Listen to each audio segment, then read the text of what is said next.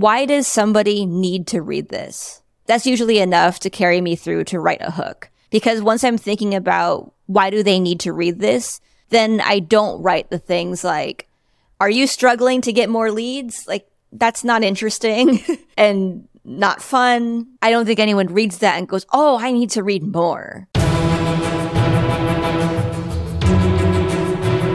Bonjour, bonjour, and welcome to another episode of Everyone Hates Marketers.com, the no fluff, actionable marketing podcast for people sick of marketing bullshit. I'm your host, Louis Grenier. In today's episode, you will learn how to become the CEO of your brand's content instead of just a content marketer and get some real results for your business. My guest today is a content marketing powerhouse, an unstoppable creative force, a Twitter juggernaut, an influencer and I'm joking. Uh, she's the VP of marketing for SparkToro. She's Rand Fishkin's latest startup. Uh, she used to be a tech journalist. She has 10 years of experience in marketing across many, many different fields. She has her own uh, newsletter. She speaks at events. She has a cohort-based course. She's contributor to Adweek, and she's also a trained chef. She talks about cuisine and cooking and marketing and all of that. I honestly do not know how she gets everything done. Clearly, also a very generous and kind human being. So, Amanda Natividad, super happy to have you. Oh my gosh. Thank you so much for having me, Louis. And thank you for the generous introduction.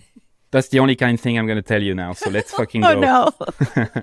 so don't you think that the kind of obsession that many people have with algorithms, you know, on Twitter and LinkedIn and whatever, uh, lead us to create shittier and shittier content? Sometimes, yes. And I do worry about that. I think, I think there's an overall problem with people's, or I'll just say our, because we can all be guilty of this, with our inability to see nuance. So when people, when some people are saying, hey, you need to create content that hooks people, that gets people to click and read and enjoy and, you know, retweet and share, then there are other people who receive that and go, got it, full bro mode, I'm doing it. And it's when, funny because I yeah. know exactly who you're talking about. Um, so this lack of nuance is very important here that you're saying because I know a lot of things that you share, a lot of insight that you share is nuanced. But in today's world, I guess, where things are very binary, it seems, you know, it's either against, it's either you hate or you love, and, and all of that. People are not really used to nuances anymore. Is that your kind of view on it? I think so. I think there's also just this I don't know, maybe it's an age old debate among creators where people feel like you have to choose between creating amazing, high quality content and creating content that appeals to the lowest common denominator. And yeah. there's no in between. And I'm here to say there is an in between. I think it's important actually to find ways to kind of lean into each side of those things as needed. I think you can care about both and you don't have to choose. And I think anybody who chooses is really just making a false choice. Right. Like they're making a false choice of thinking like there has to be one when I think you're shooting yourself in the foot if you think you have to choose one. You have to lean into moments. I think there are moments when, depending on what your goals are, right? And your goals as a business, marketing team, whatever, they change month to month, quarter by quarter, whatever it is. You might have, when you're starting out, you might be thinking about like, I need to just, I need to grow my audience. I need to grow this email list. I need to get more people in the door. How can I do that? And right. so a good way to do that would be to focus on impressions. And by focusing on impressions, what I'm also saying is focus on creating content that is meant to get seen by people. So create content that's native to the platform. It doesn't require people to like click to a landing page and put in their email and then sign up for the thing and then wait for the thing to show up in their inbox. Like, no, that's too much friction. Don't worry about that yet. That can, that can wait a little bit. Just make it as easy as possible for people to learn from you, to people, who, for people to know who you are and to see your content. Boost your impressions, right? And then over time, as you're, as that is working, you can also then think about, well, what makes me defensible? So at this point, I'm bringing people in the door, growing my audience, but why should they stick around? Why should they really trust me? what makes me as this thought leader defensible. And then that's where you have your high quality content, right? Maybe your, your 2000 word blog posts that dive into the nuance of strategy versus tactics or what it actually means to do effective nano influencer marketing. I don't know, whatever it is.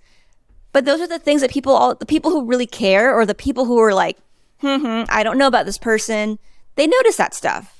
Then they're gonna click. Those are the people that are gonna read more. Or they'll, they'll over time they'll see like, oh, okay, this person actually does have something to say. They actually can defend all these like viral posts that they managed to come up with. And then you're using these things to kind of feed each other. You bring people through the door and then you help them stay with your high quality content. if I had to rephrase to make sure I understand, what you're saying is that one piece of content on its own can't do both. It can if you repurpose it accordingly. Right. Yeah. But right, exactly. So but on its own, when it's in a specific place, it's either this or that, unless you repurpose it. So that's when it becomes interesting. So that's when, if you have a 2000 word, uh, word blog post, that's like very high value, longer to digest, longer to understand, in depth. But then repurposing it into like a, a Twitter thread that touches more on the emotions of people, like surprising them or whatever, like a very tiny little thing, then it becomes the the others type. Is that is that correct? Yeah, I think so. You think so? Yeah. Well, maybe maybe I feel like what we're talking about now is now is becoming nebulous, and I think it'll help if I give an example. Yeah. So here's an example. I, I sometime I think last year I wrote this blog post about audience personas, where marketers are always taught that they should be they should be creating buyer personas, but I think it's too short sighted. Here's why you actually need audience personas here's what they are, how you can make them, and what makes up an audience persona.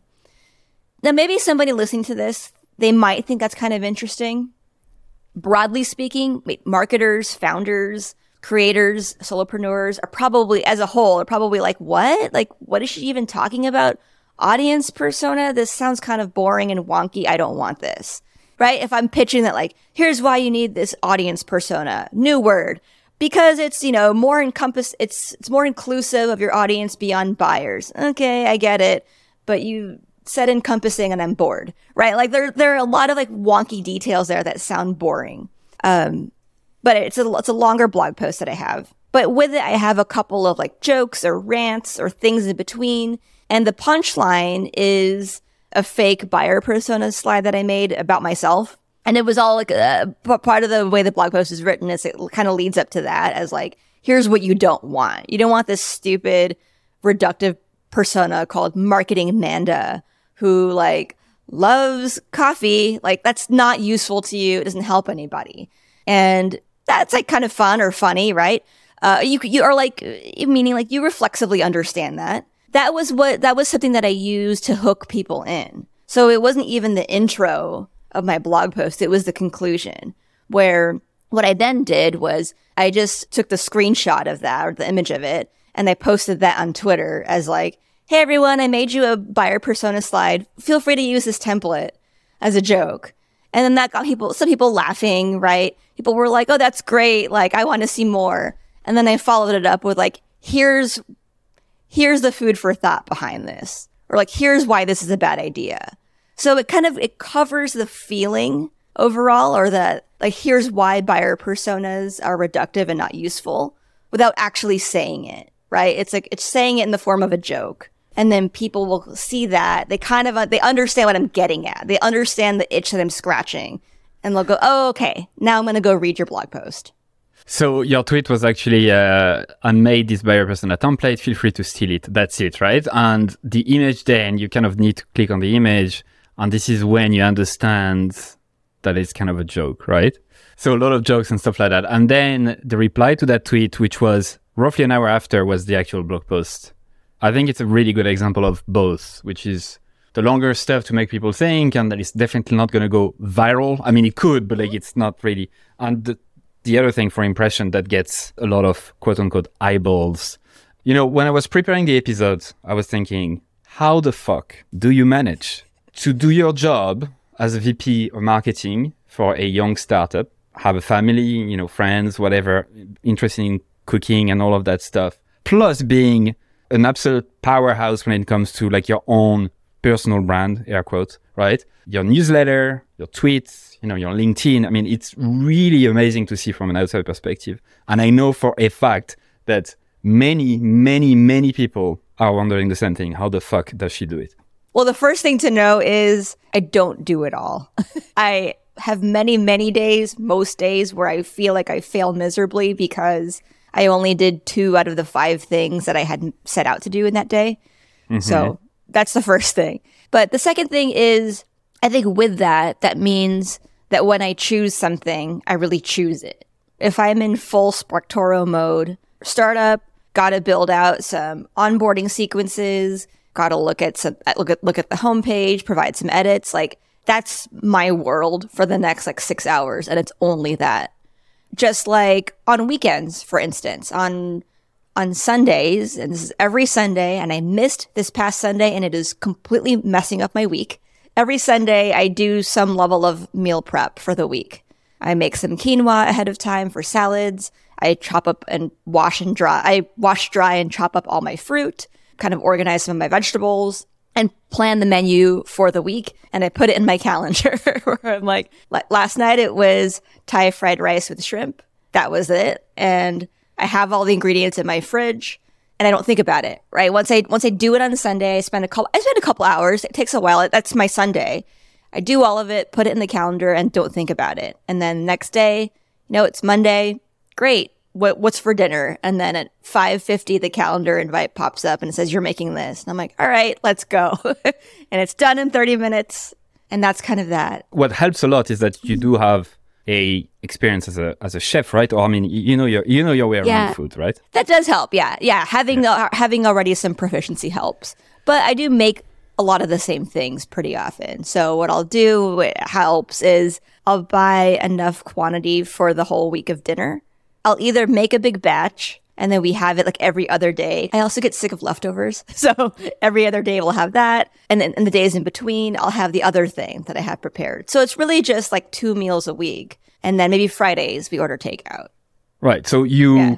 you avoid making too many decisions every working day. Mm-hmm. It sounds like, right? Like that seems like, you know, it could be a big burden for like when, when you have a family, you have to think of what the fuck am I cooking and all of that. That removes some of the hurdle, but that's clearly not the secret. Even though you don't have secrets, I know it's going to be quite hard work and discipline and routine, but still.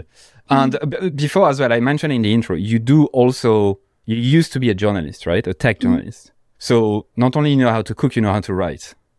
Those are two skills that are extremely valuable into this world, uh, which adds to the fact that I think all of your skills are compounding to, to where you are today. Anyway, what does a typical week for Amanda looks like then after Sunday? Like, what do you tend to do? Well, actually, you know, the the Sunday thing that carries over throughout the rest of the week in that different days are generally used for different tasks. So okay. Monday tends to be my ramp up day. So Mondays will be no meetings if I can avoid it, unless something comes up, right? If if yeah. Rand or Casey at SparkToro are like, "Hey, uh, do you have time to chat?" Of course, I always do that. But we just we don't have a we don't really have a meeting culture. So let me okay. talk about that next. So Mondays are ramping up, preparing some content, or, or like doing it boring administrative stuff, getting through email. That's ramping up. Tuesday, Tuesdays and Wednesdays tend to be more of production days where I'm writing a lot, publishing something or scheduling something. Wednesdays slash Thursdays, mostly Thursdays, tend to be speaking days. So like podcasts, webinars, meetings, those kinds of things tend to be mm-hmm. on those mm-hmm. days. And then Fridays tend to be planning for the next week. Um, so I, I do batch some content on Fridays, or I try to at least. And then I start thinking about my newsletter. So I'm taking notes here. Uh, I'm not looking at you because I'm not because I'm rude, but because I'm taking notes. So Sunday meal prep and just like you know chilling. Monday the ramp up, and you said prep a few pieces of content. What does that mean? So for preparing some pieces of content, that kind of tends to be personal stuff. Okay. Like on my own accounts where I'm thinking, oh, what should I say this week? On Friday, it's more of the SparkToro content that I'm okay. thinking about. So what should I say this week? This is one of the biggest thing of people. Like, you know, I, am not mm-hmm. going to say anything original. Uh, every, everything has been said before. I'm afraid of being mocked. I'm afraid of being criticized. So you have all of those fears of people, but you clearly have a way to kind of face those fears and challenge them. So t- tell me about what's your process to find out what you want to talk about? Gosh, M- many times I feel like I'm in a rut. So there's that. Okay. Um, but other times, so for SparkToro, a lot of times what will inspire me are the customer success emails. So people okay. who are writing in asking questions or sharing what they've done. that usually inspires me to write something else because sometimes, you know, oftentimes people will write in with a question like, Oh, how do I use this to, or how do I use SparkToro to find people I can do some partner marketing with? And then I think, oh yeah, I can, I can answer this. And then I type out a nice email and then I go, oh, this should probably become a blog post. and then I start preparing it for that or repurposing it for that. So that definitely helps a lot. Other things that help me are either looking at replies to things, replies on social media, mm-hmm. or thinking about my own replies. Like when I scroll through the feed and if I don't agree with something, I'm not very likely to comment on that person's profile to say, Hey, I disagree for this reason. I'm more likely to uh, essentially invisibly subtweet it where I'll just create my own content about it as a separate standalone topic and say, here's what I think about this thing. And yeah, I feel so like it's more productive. Like 52 minutes ago, you posted that some of you are using ChatGPT for your replies and it shows, which is clearly a based on your own experience. Uh, anyway, this is where we get to the meat of it. And this is when it becomes very interesting. So you say that kind of, you know, off the cuff, you know, the replies and, and whatever. It seems like, it sounds like from, from, from right now that you don't have that much of a process, that you're like winging it. But I'm pretty mm-hmm. sure you're not. So let's just split uh, just for a sec the personal and SparkToro. So let's start with mm-hmm. the personal stuff. You say Monday tends to be more the personal stuff. So do you have any places where you store ideas? Do you have any places where you prioritize ideas, or is it genuinely posting something today because I just thought about it? I do have places. Um, I I use Evernote for all my note taking. It is okay. not sexy. People will laugh. They will say they don't maintain that anymore. I've been a paid user of Evernote since 2012. So right. I, I, just, it's hard to let go. And as long as the search function works, it's fine. So I just, I basically just have three, I have three main folders or notebooks okay. that I access in Evernote every day. It's info, create, and SparkToro. Okay. So whenever I take in information, I dump it in the info notebook. Whenever I'm writing a draft or just writing down an idea for something, that goes in create. And then everything SparkToro related goes in the SparkToro notebook. It's basically intake versus output. So anything I learn about, any idea I get, anything that originated from somewhere else that I didn't make up, that's like, oh, I'm going to reference this later, that goes in info. Okay. We're getting somewhere interesting. Okay. So you do have this habit. Clearly, you've been a subscriber of Evernote for like more than a decade, which is how long you've been in marketing. So you, you, you seem to be someone who really knows how to have like systems and like routine, knowing the importance of, of doing things regularly. So talk me through what makes you put something in the info notebook, you know, like what's, what's usually happens. Do you do that on purpose, like going through stuff or just when you stumble upon a nice piece of content, you're like, fuck yeah, I need to put that there. It goes in info if either I see something and go, oh shit, that is good. Or, oh, I need to remember that. Not if right. it's that was nice. If it was that was nice, that just I read it, whatever, I move on. But if I have that, oh shit, I need that. I need to keep that for later. That goes in info. Or if I know for certain that I'm going to reference it. So it tends to be a recipe, for instance. If I see a recipe that I like, that I think I want to try, then that's going in the notebook because I refuse to go back to that blog and go through their ad network again and deal with the pop ups. I just copy and paste it into a notebook and strip out the ad copy. okay. Important question. Is there any of the Everyone Hates Marketers episode in that notebook? There is not. Oh. But I don't tend to have notes from podcasts. It all I'm just tends to be devastated. Uh, I wanted. I didn't want to lie to you. It, it, it only tends to be um, yeah, because I would have um, asked essays. which episode and why did you like it. So did, mostly written stuff, yeah. Yeah, and it's well, the difference being that when I listen to podcasts, I'm on the go. I'm in the car, or I'm I'm driving, or I'm doing something, so I'm not really taking notes. I also do use note the notes app on my phone, and if I have a couple of moments of like, oh, I have to reference that, um, and if I get out of the car and still remember it, I'll scribble it down in, in a note, and it doesn't get organized. But it, I think the act of writing it helps me remember right. it because I do. Now that I think about it, I do have some notes on your April Dunford episode and it was it's like just scribbled like some phrases here and there and i'm like great. Finally. Yeah that was a good one. Do you write down every single idea you have that pops to your head? Only if it's good. How do you know if it's good?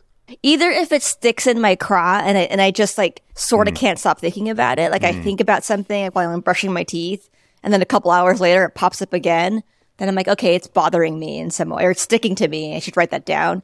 Gosh this is so unhelpful but sometimes it's just you know when it's a good idea. Like when something has like when it feels like it's writing itself in your brain when you have mm. an idea and you're like oh yeah and then it needs to have this. This is the outline. Here's the conclusion. Or it's just oh yeah i could i could write that thing. And then also that would lend itself well to that graph. And also doesn't it remind you of that meme about that about the girl from the burning house? Like that's kind of funny. Like once i see some of those elements coming together in my brain then I write it down because I'm like, okay, I have something here. This is going to be worth pursuing. So it is very helpful because I think I think one mistake that one could make is to really treat what we're talking about here as extremely rational uh, system two thinking stuff. So like the the brain, the five percent of the time when the brain we actively think through stuff, but most of it, most of the time, is system one, which is automatic, ninety five percent under the radar, right? I've learned that through the years. I think the best, most talented people or, the ones who are seen to be the most talented and the most creative lean on system one a lot by leaning on their their intuition a lot and leaning on how their body responds to stuff, right? Yeah. Well, maybe the other thing to add to intuition is, you know, at this point in my career, intuition isn't just, it's not just a random feeling right? It comes from, it also comes from 10 years of marketing of, so it comes from those feelings of like, oh, I, I remember this feeling. Like I, I remember I fucked up that thing one time. I'm never doing that again. And so you have that, that hone, that intuition that tells you, uh, uh, these are the warning signs that thing you messed up on, you're going down that path again. Don't do that. It's like learned experiences that you feel mm-hmm. in your soul. yeah, that's actually yeah. very well put. So the three notebooks, info, create, SparkToro. So mm-hmm. then you're just you seem to be writing a lot, right? Mm-hmm. Am I am yeah. I correct? Okay. Yeah. How do you turn those ideas that you put in those notebooks into Twitter threads, LinkedIn posts? Obviously, repurpose quite a lot, but you know when we talk about the original piece, how how do you get there? So when I am writing it, I usually draft in the platform that I'm in, or at least I at least start it because I think for just for me that that helps me put my brain into that platform. Space. Like yeah, yeah, yeah. if I'm drafting a, a, a thread, for instance, but I also will use the Twitter native app. And I do that so I can see how the text is laid out in in thread format, which is important because that, that's how readers are going to see it. So I'll start doing it there, and then at some point I'll usually um, draft it in like Evernote, Google Docs, or Lex, uh-huh. which is an AI writing tool, but I, I like the writing tool part of it. It's a, it's a, very minimalist text editor, and I think it's beautiful. Kind of same with LinkedIn. Well, LinkedIn, I'll just draft directly in the LinkedIn box because I, I, I, treat them as like 100 word blog posts. But anything for long form, like a blog post, yeah. I either draft, I usually draft it in Lex. You're known to know how to fucking write. Like, let's be, uh, yesterday I interviewed a guest and she mentioned you, I think as one of the main resource to follow, like for someone who, who who's really like, who knows their stuff and seem to have a way with writing, right? And, uh, I, then I told her that I was talking to you today and she was uh, losing her shit. I had to like, I had to, to calm her down and everything. She was hyperventilating. So I'm curious about this and I know the answer you're to give me roughly. I have an idea, but let's, let's try it anyway how do you write good content like that? All right, I now, now I want to try to surprise you because you said you think you'll know what I'm going to say. So now I have to surprise. In a sense, I write for myself. It's not that I'm always a target audience of something that I'm writing. It's that I get bored easily. I tune out easily. I usually skip the intros of blog posts in general because I just don't need to, I don't need it. It's no secret that marketers today, like, I don't need to read that. So I write for that. I write for the person. I mean, it's not for me then. maybe I write for the person who doesn't want to be there. so that, that's one. And my, I, so I, which means I keep my intros very short. They're typically only like a, maybe a couple sentences and I dive right into the, into the topic. I'm much more excited about writing something when I have examples that I feel confident nobody else has. Right. It's it's more fun for me.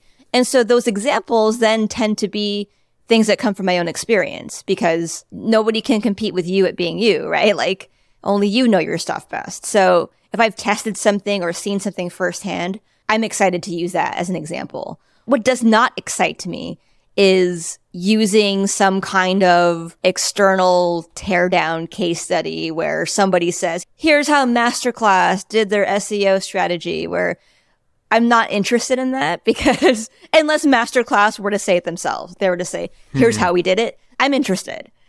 Random person outside of that team saying it, not interested. So I don't use those types of examples.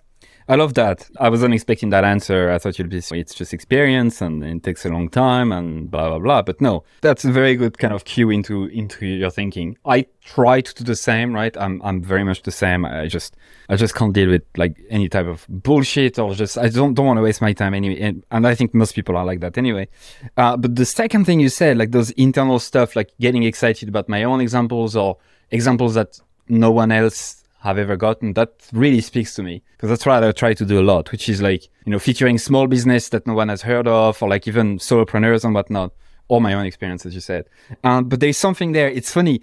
You know, those tear downs. I know what you're talking about. You know, those tear downs of people who, who are not in the company, right? And they just try to get data from like third party software that will tell you roughly the traffic and then roughly the social media stuff. And then it's just missing the core of it, which is like usually what what is the most important. So I get you. So you have like the writing for for the people who don't want to be there, using real tangible example from your own experience or like stuff you haven't seen before. Anything else on that? I'm not afraid to not publish.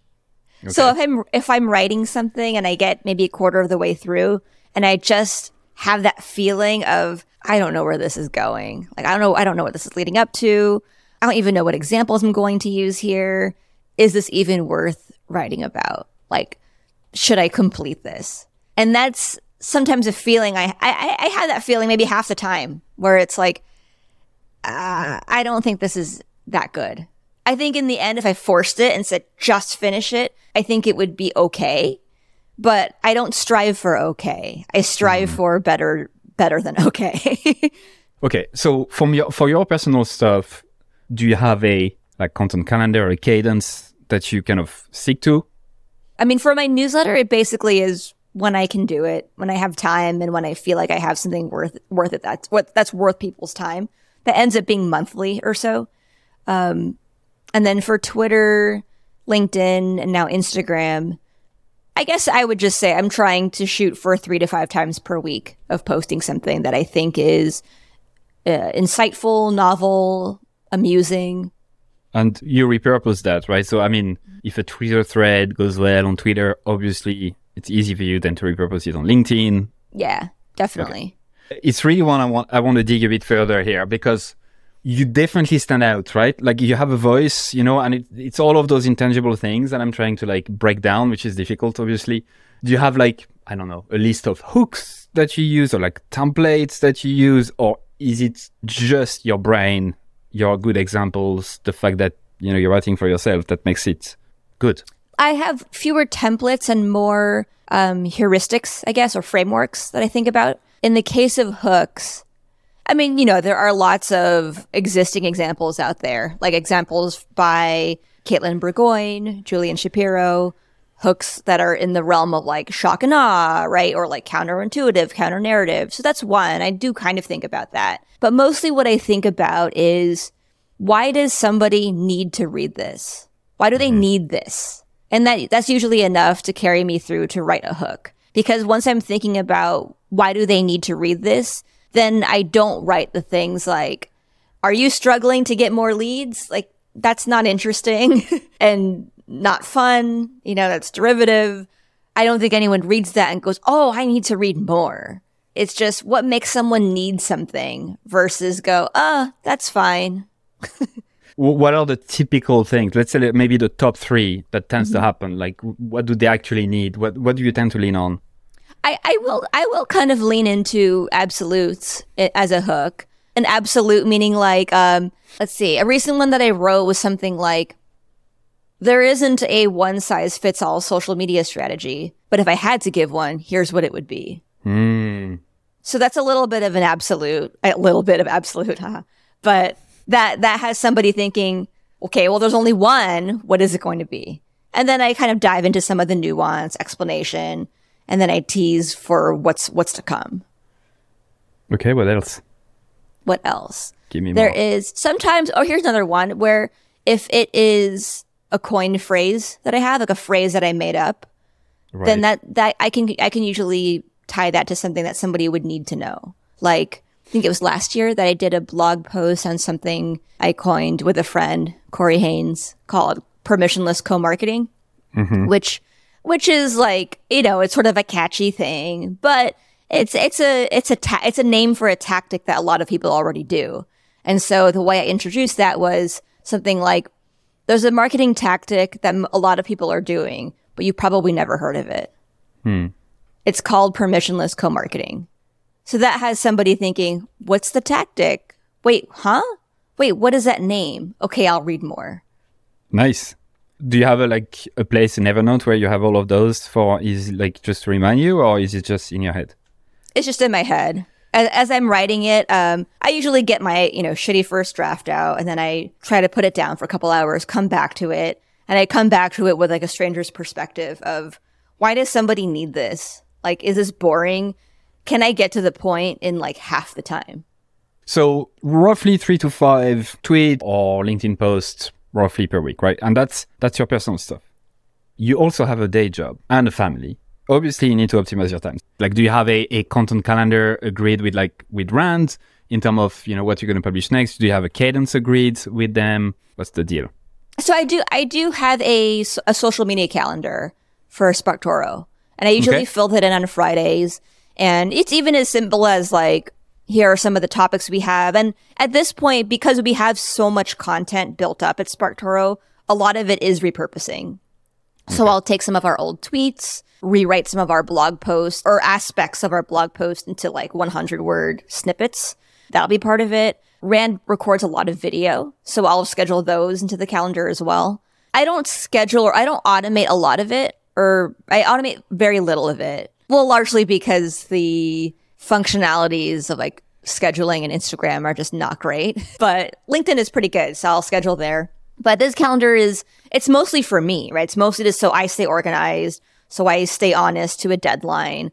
And so that when I'm, don't know what, what to do on a given day, I can just look at the calendar, the calendar and think, oh, I'll, publish that thing. Great, done. Um, so I, I can, I own that, manage that. Uh, Rand and Casey can see it. I don't even know if they look at it, but, but they can, they can look at that. And then as far as what I'm doing like daily or weekly at SparkToro, I try to ship something every day and Okay. ship something is pretty vague, right? It could be a podcast appearance. That's the thing that I'm shipping today, like the thing. And then, um, in any, in any given week, I have a longer project that I ship. Basically, it's whatever work that takes me like four to eight hours of dedicated time to do. I try to have that ready on Fridays, whether it's for publishing on Sunday or whether it's being like, oh, hey, Rand and Casey, like I drafted all these automated emails for Ah. our onboarding sequence. Like that's the thing I'm shipping. That helps me stay productive in some way without beating myself up too much if I have a bad day and don't don't feel that productive.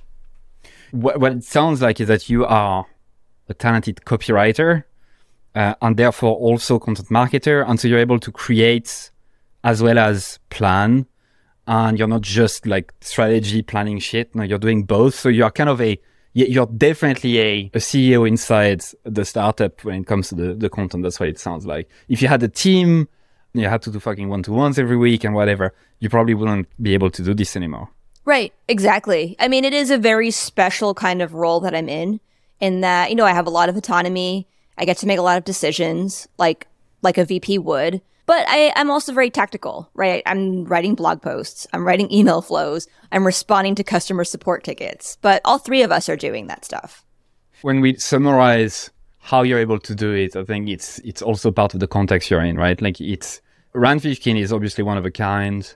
The aura that he has in the marketing world makes it, I think, easier for you to do your job as well because like he has so so much trust and following that you know it's easier to amplify, right? You have huge advantages, competitive advantage, but it doesn't remove your your talent for being able to create shit and all of that. So actually, that helps a lot to understand how you do it. What percentage of your time would you say you spend on like the big picture stuff, like strategy and and stuff like that?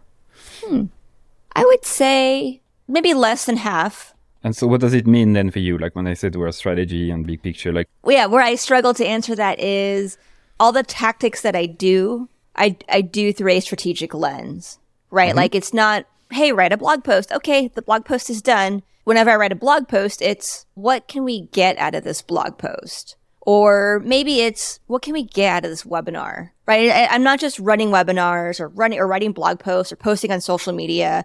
I'm always asking myself, well, what else can we get out of this? So like a couple weeks ago, we had, you know, our good friend, Asia Orangio, co-founder mm-hmm. or founder and CEO of Demand Maven, a growth marketing agency. Um, she co-hosted an episode of SparkToro office hours with me. Talked all about growth, f- uh, uncovering growth opportunities, jobs to be done, interviews, and like even went through a case study of one of her own recent clients. So great session. But I was already thinking like, well, what else can we get out of this? Right? Like as a as a business. So then it became, all right, well, I have to send the follow-up email that has the recording, of, of course, but I really want to send that when I have a blog post written because I do want to take all this and write it into blog post format. And so have these two things be very complementary assets. So one, it's a blog post based on her session. And it's also nice for Asia, I hope, in that she doesn't, ha- she doesn't have to do extra work. And then I embed her presentation into the blog post so that anybody reading it can get value from both. Because I didn't summarize the entire session. I took, I took parts of it, what I felt like were the most salient parts and wrote it into like, I think 1200 or 1300 words, much more in the video. It's like an, you know, it's like a 45 minute presentation. So it's quite long. How did you write this one, for example? So sometimes I use transcripts, but I've found that I do better or I'm faster in my work when I just take good notes during a session. Right. And then I just come back to it later and flesh it out. So I was able to write this pretty quickly. I made notes of like slides that I thought like, okay, great. I'll embed this slide in the blog post. This, uh, this is very visually appealing. And also thought, oh, this is a good, I, I know this is going to resonate with our audience or they ask about this stuff. So I'll make sure to write about this. And then as I'm, you know, as I'm taking notes, I'm already thinking about like, okay, here's a general outline that I'm thinking of. It's going to cover customer research, audience research, growth, bam. Like how, here's what you can do next. It was pretty easy. And, and like, look, Asia makes it easy for me, right? Like she's the one who brought the original content. All I had to do was repurpose what she said.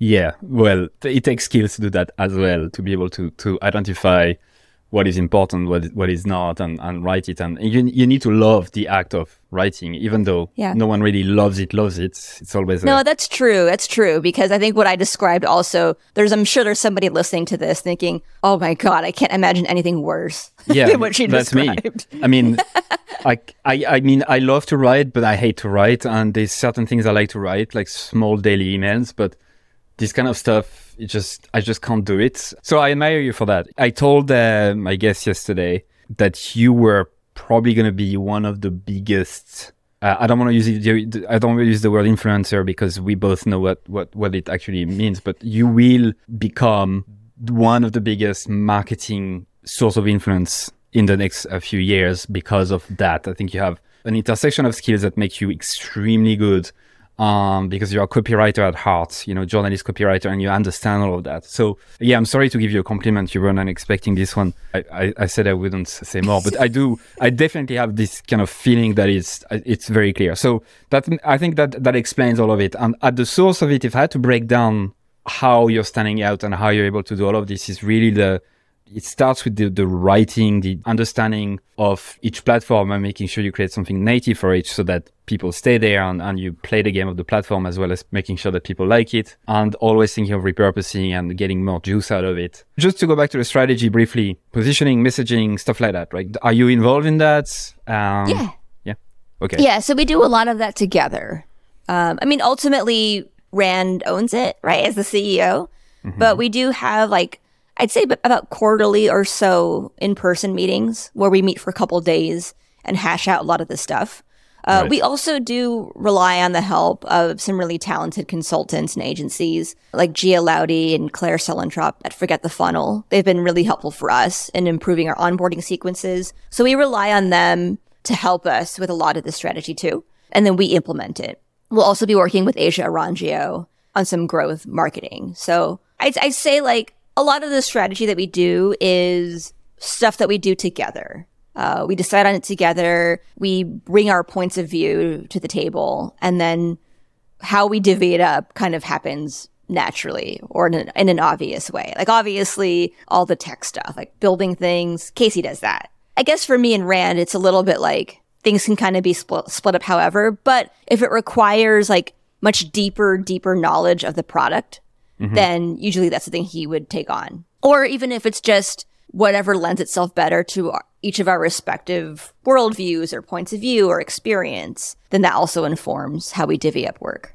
Let me just recap a few things that you said that I found incredibly interesting. You first talk about the nuance between it's either good content or it's either you know shitty content but actually no there's an in between you can do both. Like you can you can attract eyeballs to talk like a fucking marketing guru and make it good right? And then you talked about your your weeks uh, sunday meal prep uh, monday ramp up no meetings tuesday production days wednesday publishing thursday speaking days friday planning batching content, newsletter, and stuff like that. And then, yeah, you mentioned you have the, your those three notebooks on Evernote, like the info, the creators creator, SparkToro. Info is tends to be the stuff that information that you see that you that you find really interesting. You're like, oh shit, it's that good. Uh, the create is more like ideas and stuff that pops into your head, as well as the ri- actual writing of things. And then SparkToro stuff, I guess that's more like everything else related to SparkToro. And then just to to go back to what I asked you, you know, I asked you, are you what makes you that good at writing? And I was expecting a well, just experience answer, but you didn't. Uh, and you say, yeah, I write for the person who don't doesn't want to be there, which I think is very interesting, as well as you get excited when you get to write about examples that no one else can give. Either it's your own story or maybe someone like a company that no one has talked about. And you're not afraid not to post, which again is like testament to your experience. And you aim to publish three to five times a week for your own stuff. And then you tend to ship one thing a day for SparkToro as well as a bigger project every week. And then strategy tends to happen with Rand every quarter also when you meet up. Yeah. That a good summary? I think it is. I think it's great. Yeah, people like that. So that's why I do it, you know? Um, great. Yeah, we're already past uh, the cutoff time. I could talk about it, uh, about you. Yeah, I could talk about you for hours, but I could talk to you for hours as well. Um, so the, the, last few questions I tend to ask every guest: uh, What are the top three resources you recommend listeners yeah. today? Uh, so I like to recommend some of my favorite resources are one Demand Curve. They're an agency, but also a like education platform for marketers. They have a lot of really good long blog posts, playbooks, and they also have a growth marketing course, also great. So highly recommend that. Um, I also recommend uh, Grow Class, where uh, I think it's grow class, growclass.co, where um, you as marketers, you know, can learn super discrete um, tactics in within marketing. So it's not just like here's how to do growth marketing. It'll be like here's exactly what you need to know about Google Analytics 4. So super um, specific things. That's also helpful. And then the third one will be Lenny Rachitsky's podcast. Not that he needs extra eyeballs, but that's a, a, podcast that I often listen to to help me think about being the CEO of content because that show is all about like businesses, growth marketing, product. And I think understanding all of these things help marketers think more holistically about their work. Where can uh, listeners connect with you, learn more from you? I am, I'm on LinkedIn. Twitter and Instagram as Amanda Nat. So you can find me there. Um, you can also find my newsletter at amandanat.com. And then SparkToro. Check out SparkToro to help you do better marketing and find your sources of influence.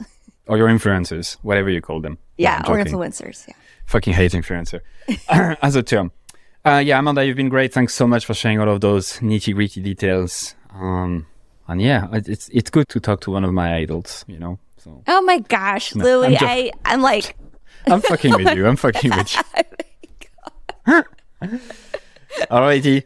Thank you for having me.